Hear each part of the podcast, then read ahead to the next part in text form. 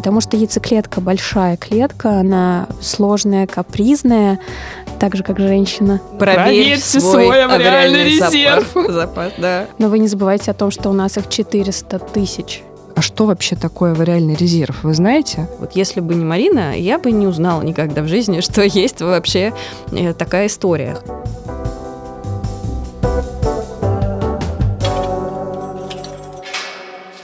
Привет, это подкаст «Клетка тела», где мы открыто говорим о сложных вопросах здоровья и поломках тела. С вами ведущие врач-гинеколог Елена Аненкова и журналист Анна Ярош. Здравствуйте, друзья! И в сегодняшнем выпуске мы постараемся приоткрыть завесу такой области, как репродуктология. Хочу отметить, что несмотря на то, что официально такой профессии, как врач-репродуктолог, не существует, тем не менее именно этот раздел акушерства и гинекологии привлекает самое большое внимание. Для меня репродуктология — это некий космос, где работают поистине врачи-волшебники, потому что они действительно порой творят настоящие чудеса. И кроме того, мы обсудим очень важный вопрос, как не упустить момент и сохранить свои яйцеклетки. И у нас в гостях врач-акушер-гинеколог клиники NGC Next Generation Clinic Анна Ермолаева. И я не побоюсь сказать, один из самых талантливых и влюбленных в свою профессию репродуктологов. Аня, привет. Здравствуйте. Здравствуйте, дорогой волшебник. Я бы все отдала за то, чтобы кто-нибудь сказал мне «заморозь свои яйцеклетки, сделай себе одолжение». Это цитата из ноябрьского интервью популярной актрисы Дженнифер Энистон, которая давала она журналу «Аллюр». И это, наверное, первый номер, где она, наконец, открыто рассказала о многократных попытках стать матерью и репродуктивном давлении общества. Как мы знаем, к сожалению, Дженнифер, несмотря на многократные попытки ЭКО, так и не удалось забеременеть. Ань, подскажи, пожалуйста, заморозка яйцеклеток все-таки могла бы ей помочь? И почему она сожалеет, что она этого не сделала? Э, хочется начать с того, что приходя на прием, каждая женщина, с каждой женщиной мы начинаем разговор о том, как устроена ее репродуктивная система и как, в принципе, устроен ее организм. Потому что не каждая женщина знает, что у нее есть матка, есть яичники, какую функцию выполняют яичники, матка, эндометрия, и как вообще происходит процесс регуляции менструального цикла, как происходит процесс оплодотворения и наступления беременности. Поэтому я открываю свой блокнот и начинаю рисовать. А у женщины есть э, такой орган, как яичники. Этот орган парный. У нас яичника в организме два. И они выполняют много важных функций. А, наверное, самая известная женщинам функция — это регуляция менструального цикла вместе со структурами головного мозга. А, также функция красоты женского организма, женской внешности, женских костей. И также важная функция — это репродуктивная. Как раз яичники отвечают за процессы наступления беременности. В яичниках есть важная структура — это фолликулы. В фолликулах содержатся яйцеклетки.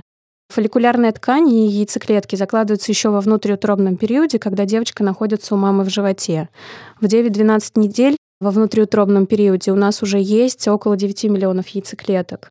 К рождению этот наш авриальный запас начинает снижаться, и остается всего лишь 2 миллиона яйцеклеток. Потом девочка растет, развивается, и у нее наступает первая менструация, менархия. И к этому времени 400 тысяч яйцеклеток она имеет. То есть э, мы понимаем, что несмотря на то, что, как нам кажется, авариальный запас снижается тогда, когда мы уже в репродуктивном возрасте, когда мы уже планируем беременность, не, на, на самом деле это не так. И авариальный запас начинает снижаться еще, когда девочка маленькая, когда она еще даже не думает о том, что у нее есть какая-то репродуктивная функция. Снижение авриального запаса и вообще авриальный запас снижается каждый менструальный цикл, а, снижается с годами.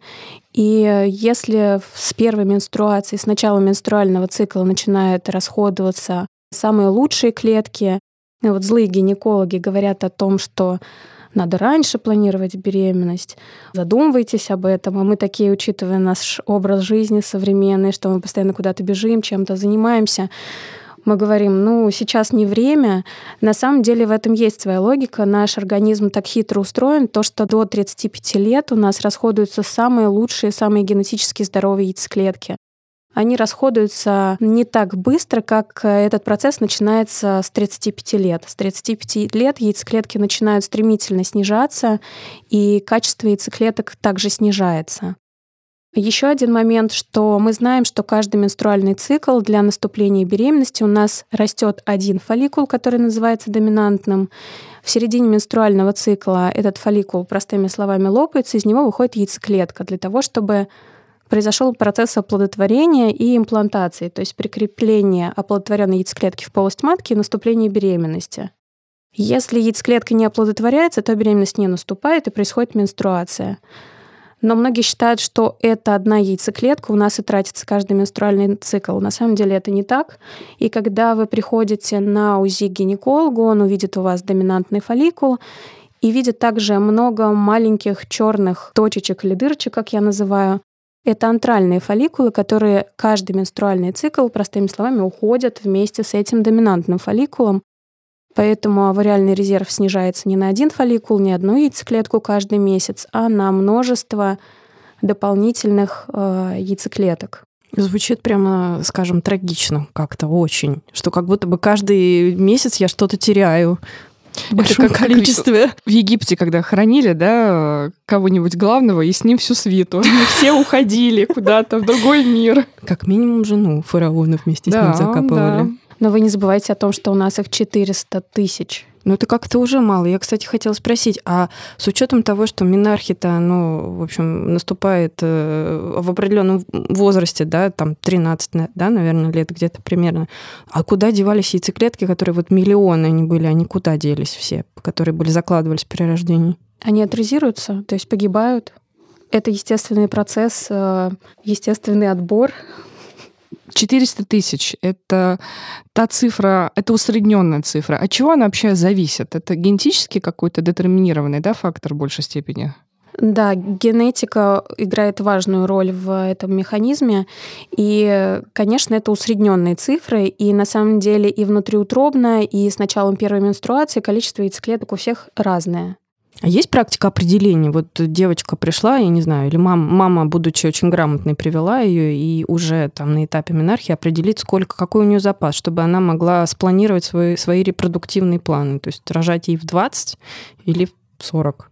Наверное, каждый гинеколог, к которому попадает женщина на прием, уже будучи планирующей беременности или не планирующей с началом половой жизни, каждый гинеколог должен сообщать о авариальном резерве. И если речь идет о снижении запаса авариального, о истощении яичников, врач-гинеколог должен об этом сообщать женщине для того, чтобы у нее был выбор и выход. Угу. Ну да, вот как раз для того, чтобы можно было спланировать свою жизнь и в тот момент, когда нужно отложить дела и, в общем, сделать ребенка. А вот скажи, пожалуйста, почему, как заморозка яйцеклеток могла бы вот помочь актрисе, о которой мы говорили в начале, почему она сожалеет о, о том, что она не сделала этого? Как бы это ей могло помочь? Я радуюсь, что в современной репродуктивной медицине есть возможность заморозки собственного генетического материала и своих яйцеклеток. Это простая, быстрая манипуляция и, на мой взгляд, не такая дорогая, которая дает возможность женщине в любом возрасте, вне зависимости от э, своих планов на жизнь, прийти и вернуться за своими яйцеклетками, даже когда у нее не получится запланировать беременность естественным путем, и она сможет ими воспользоваться. Поэтому да, э, учитывая современные возможности, каждая женщина должна взвесить все за и против, прийти на консультацию к репродуктологу, раз такая возможность у нас есть в свободном доступе и проконсультироваться, есть у нее показания к данной манипуляции или пока есть время для того, чтобы не пользоваться этой методикой. Ты говоришь, что это довольно простая процедура. А что она из себя представляет? Расскажу с самого начала. Женщина обращается на консультацию к репродуктологу. Репродуктолог в течение часа ведет беседу о том, есть ли у нее показания к данной манипуляции, потому что мы знаем, что мы выполняем и э, хирургическое вмешательство небольшое при данной программе, и гормональную стимуляцию, которая может влиять на органы и на вообще общее здоровье женщины. Поэтому в течение часа мы общаемся и определяем тактику и необходимость и показания к данной э, программе. Далее выдается список анализов по приказу 803 Минздрава, в котором большой перечень обследований для того, чтобы исключить противопоказания, для того, чтобы определить показания или скорректировать какие-то данные, какие-то анализы, которые могут повлиять на э, нашу процедуру. Э, дальше все просто. На самом деле для заморозки яйцеклеток женщина может прийти в стимуляцию на любой день менструального цикла, но обычно мы отсчитываем это как второй день месячных, для того, чтобы точно знать, что женщина не беременна на данный момент, чтобы ей никак не навредить. Она приходит на второй день менструального цикла, мы осматриваемся на ультразвуковом исследовании, считаем примерное количество фолликулов, которые видим в яичниках, и со второго дня менструального цикла начинаем гормональную стимуляцию. Гормональная стимуляция — это те препараты в виде уколов, которые соответствуют нашим гормонам, которые вырабатываются каждый менструальный цикл. Те гормоны, которые вырабатываются каждый наш менструальный цикл, растят, выращивают у нас только один-два фолликула, которые мы можем получить. Здесь такие же гормоны, которые мы добавляем в большей концентрации для того, чтобы вырастить больше, чем один-два фолликула. И выращиваем все фолликулы, которые есть на данный момент в яичниках. Гормональная стимуляция длится примерно 10 дней. Периодически мы смотримся на ультразвуке для того, чтобы определить, как растут фолликулы. И когда все фолликулы достигли размера доминантных, то есть это примерно 18 миллиметров, мы назначаем финальный укол созревания яйцеклеток. Этот укол помогает сделать так, чтобы яйцеклетки в фолликулах созрели. И через 36 часов после этого укола выполняется забор яйцеклеток, который называется пункция фолликулов. Функция обычно выполняется под э, седацией, то есть это в этот момент женщина спит, и с помощью насадки на ультразвуковой датчик и тоненькой иголочки выполняется забор жидкости из фолликулов. В этот момент э, эмбриолог занимается поиском ваших яйцеклеток, он под микроскопом рассматривает фолликулярную жидкость и находит там яйцеклетки. Когда женщина просыпается, мы говорим ей радостную новость о том, что мы получили достаточное количество яйцеклеток для заморозки. Дальше яйцеклетки замораживаются, женщина живет своей обычной жизнью. Аня, сразу вопрос. А в среднем какое количество яйцеклеток желательно женщине заморозить? Количество яйцеклеток необходимое зависит от возраста. Возраст является важным фактором для определения планов, для определения дальнейшей тактики. И чем моложе женщина, тем меньше яйцеклеток нам требуется для заморозки. С каждым годом количество яйцеклеток, необходимое для дальнейшего удачного результата, если они нам пригодятся, да, понадобятся в, для оплодотворения, это большее число яйцеклеток. Скажи, пожалуйста, а вот в твоей практике э, какая э, самая, условно скажем, возрастная женщина была, пришедшая на именно э, заморозку сохранения яйцеклеток? Многие женщины не знают э, той информации, которую я вам озвучила раньше по поводу возраста, по поводу количества яйцеклеток, которые содержатся в наших яичниках, по поводу их качества.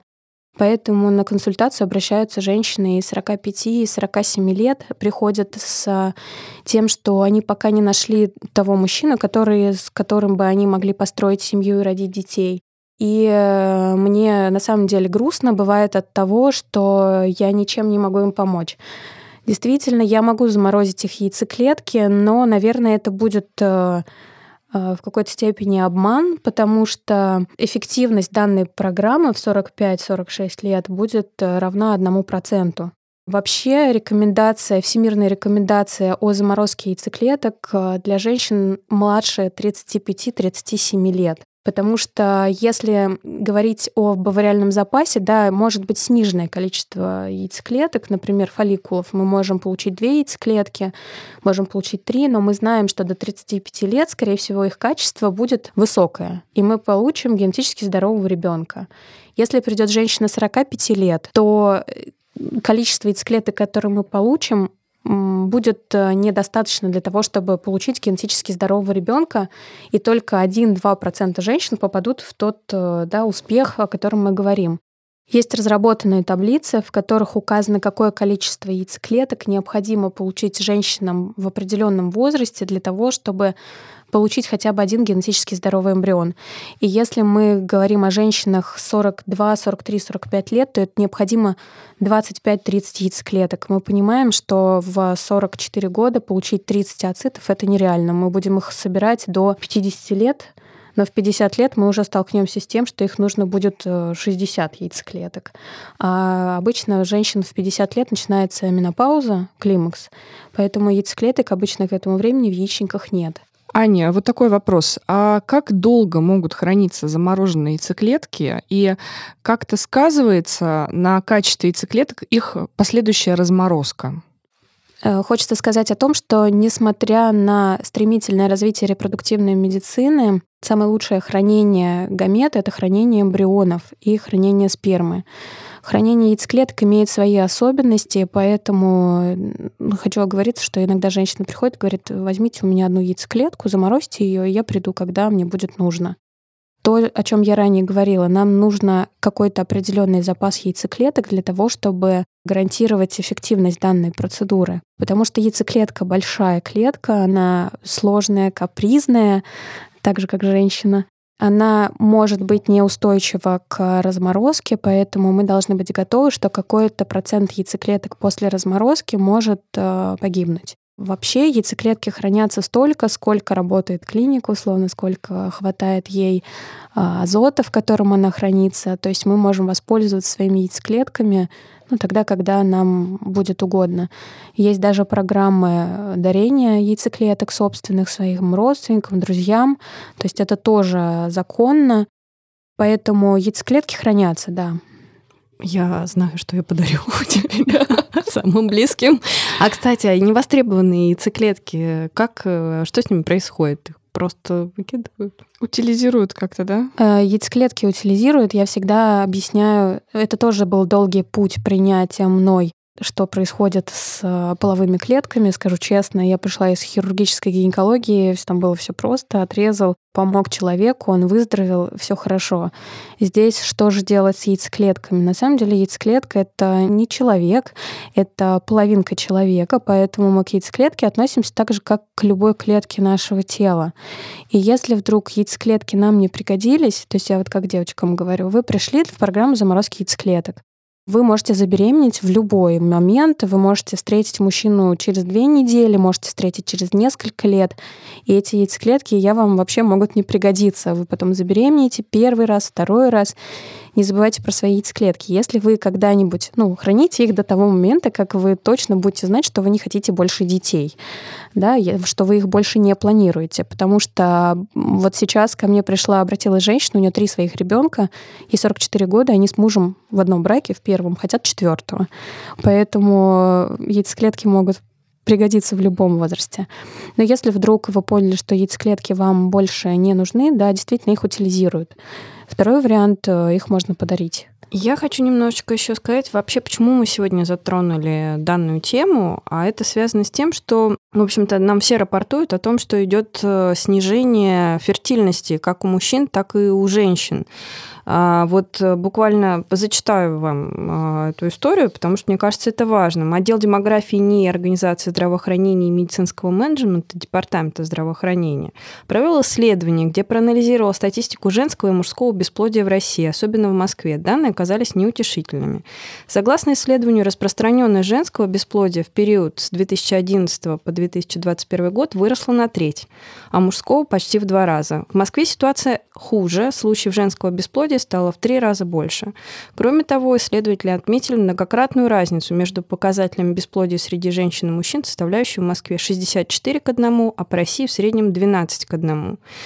Почему, что вообще происходит? Почему так растут э, интенсивно цифры, связанные с снижением фертильности? Ань, э, вот ты упоминаешь демографические данные, а если посмотреть на практике, то ситуация в разы хуже, а, потому что на самом деле, когда спрашиваешь у пациенток, а что вообще такое вариальный резерв, вы знаете, у них, как правило, два ощущения — это непонимание и страх. Что это такое, что я упустила, что прошло мимо меня, и почему мне никто никогда об этом не рассказывал. И за счет этого, э, я считаю, в том числе мы получаем вот такую ситуацию. Нужны билборды, на которых будет написано «Проверь свой, свой авариальный резерв». Запас, да. да, авариальный резерв, авариальный запас.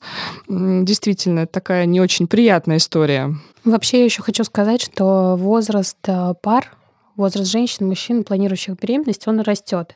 Угу. Если мы знаем, что раньше целью женщин как бы это ни звучало, было рождение детей, потому что мужчины работали, женщины занимались семьей, бытом, то сейчас э, женщины строят карьеру, они занимаются собой, И возраст э, женщины, планирующей беременность, он возрастает. И также, как мы обсудили, да, авариальный резерв снижается, и мы не становимся здоровее с, с годами. Э, наше здоровье тоже меняется, поэтому мы приобретаем разные патологии, разные заболевания, которые могут препятствовать наступлению беременности. В каком возрасте сейчас э, чаще всего женщины задумываются и приходят к тебе с желанием заморозить яйцеклетки? Э, на самом деле наша клиника работает с самыми сложными случаями, и мы не работаем в системе ОМС. Э, ОМС чаще всего обращаются женщины с хорошим авариальным запасом, с не таким большим количеством неудачных попыток ЭКО, потому что с прошлого года наш Минздрав ограничил возможности проведения программ по МС у женщин со сниженным авариальным резервом, это с АМГ меньше 1,2 и с количеством фолликулов на момент осмотра в яичниках меньше 5. Он ограничил это, ну, наверное, за счет э, того, что эффективность программ у женщин со сниженным резервом снижается. Денег меньше, чтобы тратить. Да, да потому что затраты высокие, на самом деле, на ЭКО. И э, мы знаем, что шанс на наступление беременности со сниженным авариальным резервом снижается. Поэтому, учитывая, что наша клиника не работает по УМС, мы в основном работаем с женщинами с сниженным авариальным резервом и с женщинами старшего репродуктивного возраста. Я, честно говоря, учитывая, что средний возраст женщин, с которыми я работаю, 40, 41, 42, ну и старше, ну, есть, конечно, и моложе, но это реже. Наверное, все, большинство со сниженным авариальным резервом, большинство со множественными попытками ко. Ань, ты вот буквально только что упомянула такое слово, даже, скажем, аббревиатуру АМГ. Расскажи вообще, что такое АМГ и как э, определить, какой у женщины авариальный э, запас?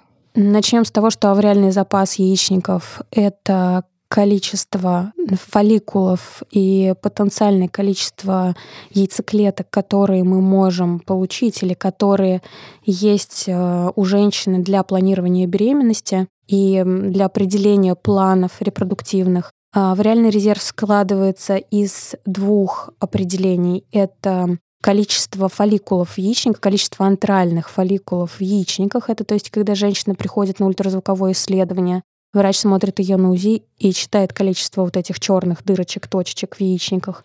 Это сколько фолликулов есть. И второе — это гормон АМГ, антимюллеров гормон, который продуцируется фолликулами яичников, который нам тоже говорит о том, какое потенциальное количество яйцеклеток мы можем у женщины получить, какое потенциальное количество яйцеклеток у женщины осталось. АМГ — это гормон крови. То есть это можно сдать просто кровь. Какая критичная граница АМГ? То есть когда нужно уже бежать к репродуктологу, к репродуктологу да? Я думаю, что вот эта граница 1 и 2, которую ограничил Минздрав, на самом деле она взялась не просто так. Поэтому 1 и 2, и надо срочно бежать к репродуктологу, то есть меньше 1 и 2, любое значение. У меня недавно была пациентка 22 года, а, и она кому-то, врачам в Инстаграме написала, что у нее авариальный резерв 0,9, и ей сказали срочно к репродуктологу. Она ко мне пришла, я ей озвучила все варианты возможные, которые у нее есть. И оказалось так, что у нее есть партнер, э, просто ну, друг, который готов ей помочь. И с третьего цикла она забеременела. Вот так. Класс. То а есть я... Э, просто проговариваем все, что возможно. Понятно, что мы можем об этом пожалеть. Каждый человек может пожалеть о чем угодно, да, но а может пожалеть о другом, что да. не воспользовался этой возможностью. Да. да, кстати, я вот э, вспоминаю тоже истории, которые рассказывали гинекологи там, со стажем коллеги, что многим женщинам назначали контрацептивы, не проверив авариальный резерв. Э, и э, говорили, что, скорее всего, вот эти контрацептивы позволят сохранить яйцеклетки. И вот представьте, женщина, которая не знает свой авариальный резерв, она в течение 10, 15, 20 лет принимает контрацептивы совершенно спокойно, потом отменяет, решив забеременеть, и выясняется, что у нее преждевременное истощение, оказывается, произошло авариального резерва, и яйцеклеток, ну, нет. Вот такие истории тоже очень То есть страшные. на коках э, также расходуется запас яйцеклеток, как и в обычной жизни. Да. Э, раньше было мнение, что контрацептивы сохраняют авриальный запас, и большинству, наверное, женщин направо и налево назначали оральные контрацептивы. Но когда пошли женщины с истощением авриального запаса, и которые несколько там, или десяток лет принимали контрацептивы, сначала все ругались на контрацептивы, что вот они негодяи, такие снизили нам авриальный запас. Сейчас все знают, что авариальный запас снижается на контрацептивах, и они нас не уберегают от истощения авариального запаса, и зачастую они невиновны, просто мы упустили время. И резонный вопрос, а что вообще может повлиять на снижение авариального запаса? Есть ли какие-то супер волшебные методы, которые позволят остановить этот процесс или сохранить, вот, ну, за исключением заморозки? Основные э, факторы риска снижения авариального запаса — это оперативное вмешательство на яичниках. Каждая женщина, у которой, у которой предстоит операция на яичниках, а, должна сдать этот гормон АМГ для того, чтобы оценить свой авриальный запас. А, проводя операцию на яичниках, а, мы убираем не только, например, кисту или патологический очаг в яичнике, но и ткань самого яичника, тем самым снижая запас яйцеклеток. Поэтому рекомендация сдать АМГ до операции, потому что даже наличие кисты, киста снижает авариальный резерв, она вытесняет здоровую ткань яичника. То есть чаще всего женщина приходит уже со снижением авариального запаса. Мы оцениваем, какой сейчас у нее АМГ. Если ее авариальный резерв позволяет проведение операции, то проводится оперативное лечение, оценивается через несколько месяцев АМГ и решается дальнейшая тактика. Если мы видим, что авариальный запас снижен и предстоит операция на яичниках, то необходимо э, сначала заморозить яйцеклетки, затем провести операцию на яичниках. Второй момент — снижение вариабельного запаса как э, наследственный фактор риска. То есть э, я всегда на приеме спрашиваю, когда закончилась менструация у мамы, все делают круглые глаза и говорят, доктор, зачем вам это? Или я не знаю. Это очень важный момент. Необходимо спрашивать у мамы, когда закончилась менструация. Надо примерно знать, когда закончилась менструация у бабушки, это у маминой мамы, и у мамы отца. Потому что часто бывает так, что если это наследственный фактор, то у мамы закончилась менструация, например, в 45 лет, это называется ранняя менопауза. Скорее всего, у девушки закончится менструация даже раньше, чем у мамы. Это может быть э, там скринингом снижение вариального запаса, истощение яичников. Третий момент. Э, есть мутации гена ФМР. Это генетическая предрасположенность к снижению вариального запаса. Вообще этот ген отвечает за аутизм, но дополнительный фактор — это истощение яичников, преждевременное истощение яичников у женщин. Чаще всего этот ген передается через э, мужчин. И вот мои еще вопросы по поводу бабушек, по поводу мамы папы, по поводу того, были ли мальчики с аутизмом в роду. Всех тоже приводят э, так, у всех тупик, зачем вам это. На самом деле это важный момент, потому что есть у меня несколько пациенток, у которых закончились менструации, не успев начаться. То есть в 14 была первая менструация, в 16 уже менопауза. Мы хотели бы вместе с тобой разобрать историю э, нашей молодой 32-летней героини, которая столкнулась со всеми теми проблемами и понятиями, которые мы только что обсудили. Привет! Я Марина, мне 32 года, и сегодня хочу поделиться своей историей о том, как узнала, что у меня сниженный авриальный резерв. Я всегда обращалась к гинекологу в частные центры, и мне казалось, что там к пациентам относятся более внимательно и уделяют больше времени на приеме, чем в обычной поликлинике. Так однажды сложились обстоятельства, что я попала на прием в обычную государственную поликлинику. Я после работы была записана на 8 вечера, Прием задерживался, врач уже была уставшая, и я понимала, что она хочет скорее уйти домой, была раздраженная немного, и без лишних длинных разговоров по сбору анамнеза смотрела меня на кресле, сделала УЗИ, а, чтобы посмотреть полип, на который я жаловалась. Но вдруг выдает мне, что никакого полипа у меня нет, а вот фолликулов маловато. И показала один кружочек слева и три справа, и что надо бы сдать АМГ. Э, ну, тогда я даже не представляла, что это, что это такое АМГ. И она сказала, что если результаты будут низкими, то нужно замораживать яйцеклетки. Я вышла из кабинета и подумала, что это какой-то бред — замораживать яйцеклетки. я же молодая, у меня ничего не болит, цикл в норме, ну и не стал на этом акцентировать внимание. Но э, позже я почувствовала, что все-таки осадок на душе остался от этой консультации и решила почитать в интернете, что же это такое МГ. Начитавшись, э, поняла, что я, я хочу пойти сдать кровь и посмотреть, какие у меня же все-таки результаты. А, сдала кровь и получила результаты в 0,20 э, нанограмм на миллилитр. Ну, я была немного в шоке. Это было значительно ниже нормы. Не хотела тогда верить, думала, может быть, лаборатория ошиблась. Потом еще долго не воспринимала всерьез эту проблему, и у меня были какие-то такие отговорки, что, ну, если суждено, то все будет нормально и рожу.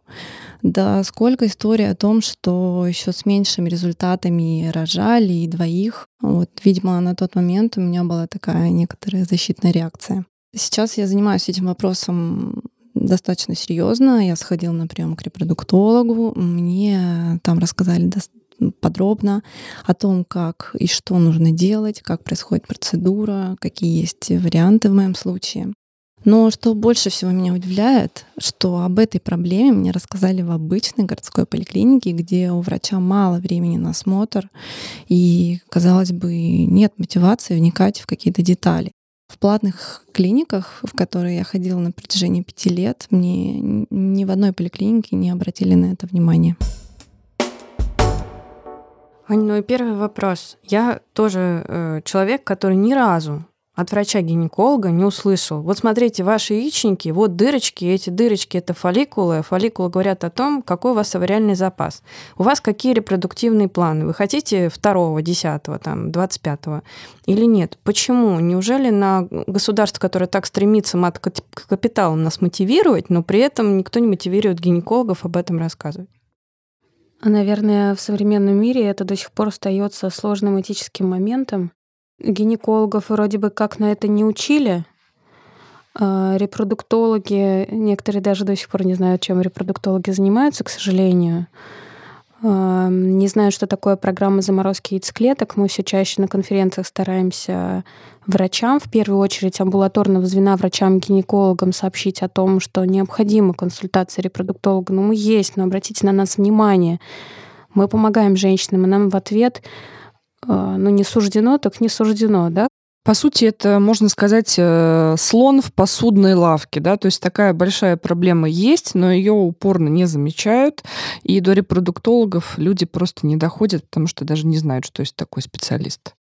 Вот если бы не Марина, я бы не узнала никогда в жизни, что есть вообще э, такая история. Я сейчас серьезно тоже думаю о заморозке яйцеклеток, потому что, ну, а действительно, кто его знает. Ань, а вот ты упоминала, что были позитивные случаи. Какой самый запоминающийся в твоей э, практике такой прям позитивный случай, когда вот все получилось? Не ждали, но получилось? Ну, вообще, на самом деле, тогда расскажу два случая. Первый случай это вот про девушку, которую я уже говорила, которая забеременела с третьего менструального цикла, которую направили к репродуктологу. И причем репродуктолог направил к репродуктологу. Просто это коллега из другого города. Я всегда за естественное планирование. Прям, если можно, если я вижу, я как бы имею, имею право ли я распоряжаться судьбой другого человека. Но нет, на самом деле, если я понимаю, что человек, женщина ответственная, и она ко мне придет через два месяца, если у нее беременность не наступит, если она будет отвечать мне на сообщение, я ее отпускаю. И вот они ушли на первый месяц, она мне писала, что овуляции у нее не было, второй месяц, что вроде бы она была. Такое может быть при снижении резерва, что ну, женщина ушла планировать беременность, а овуляции у нее уже не постоянные нерегулярные за счет снижения резерва, повышения гормонов ФСГ. Это дополнительный гормон, который нам может указывать на шансы на наступление беременности. И вот у нее в первом цикле овуляции не было, во второй вроде бы как тоже не было, а третий мы отследили и уже договорились, что она придет, и она мне говорит, у нее задержка. Я думаю, ну что, или уже все плохо, или все хорошо. Она приходит, мы смотримся, ну, я так смотрю, как вот гинекологи смотрят, вроде так вот полости матки еще ничего не видно, но эндометрий такой красивый, и вот овуляция была, и девочка молодая. Я говорю, сдайте, идите в туалет, делайте тест. Она говорит, я делала неделю назад. Я говорю, ну, может быть, овуляция поздно была. длинный же цикл. Она идет, приходит с трясущимися руками, с положительным тестом и плачет, и говорит мужу, только не говорите, и, ну вот партнеру не говорите. Я говорю, думаете, он не понял? Она просто зашла, и надо было видеть. Это было очень красиво. И второй случай — это один из тот случаев, который заставляет меня верить в чудеса и не верить своим коллегам, которые говорят, что ну, это невозможно в нашей жизни, ну, на любые ситуации сложные. А, ко мне пришла, обратилась женщина 46 лет с, ну, уже с такими климактерическими проявлениями. А, пришла на программу с донорскими яйцеклетками. У нее до этого было в своем городе уже две программы с донорскими яйцеклетками. Беременность не наступала. У нее второй брак, второй муж, молодой. Ему там 32, ну, например, года.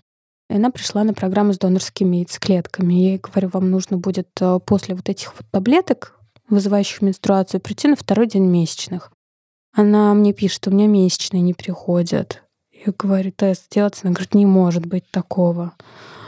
Приходят ко мне, мы смотримся на УЗИ, и вот у нее такая же картина, такой красивый эндометрий, желтое тело. Я говорю, тест быстро делайте. Она делает тест, у нее тоже две полоски. Я рассказываю коллегам, они говорят, да не может быть, 46 лет, но одни пороки, все плохо, ничего не получится, все там... Не. А женщина такая вот, я ругаюсь на таких женщин, которые пропадают и не сообщают, что с ними происходит, потому что мне приходится им писать.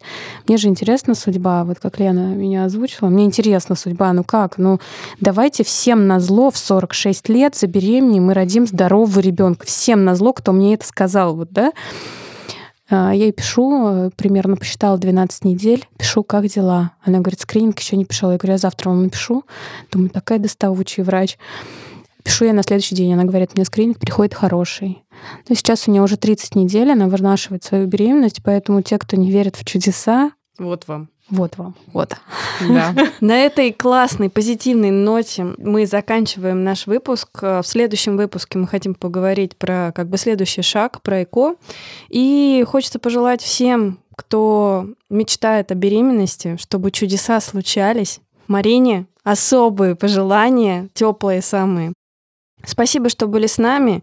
Это очень, как вы поняли, важный выпуск. И если вы нажмете лайк, если вы поделитесь, вы внесете свой вклад в то, чтобы сделать как можно больше семей счастливыми, разумными, с правильными репродуктивными планами. Спасибо.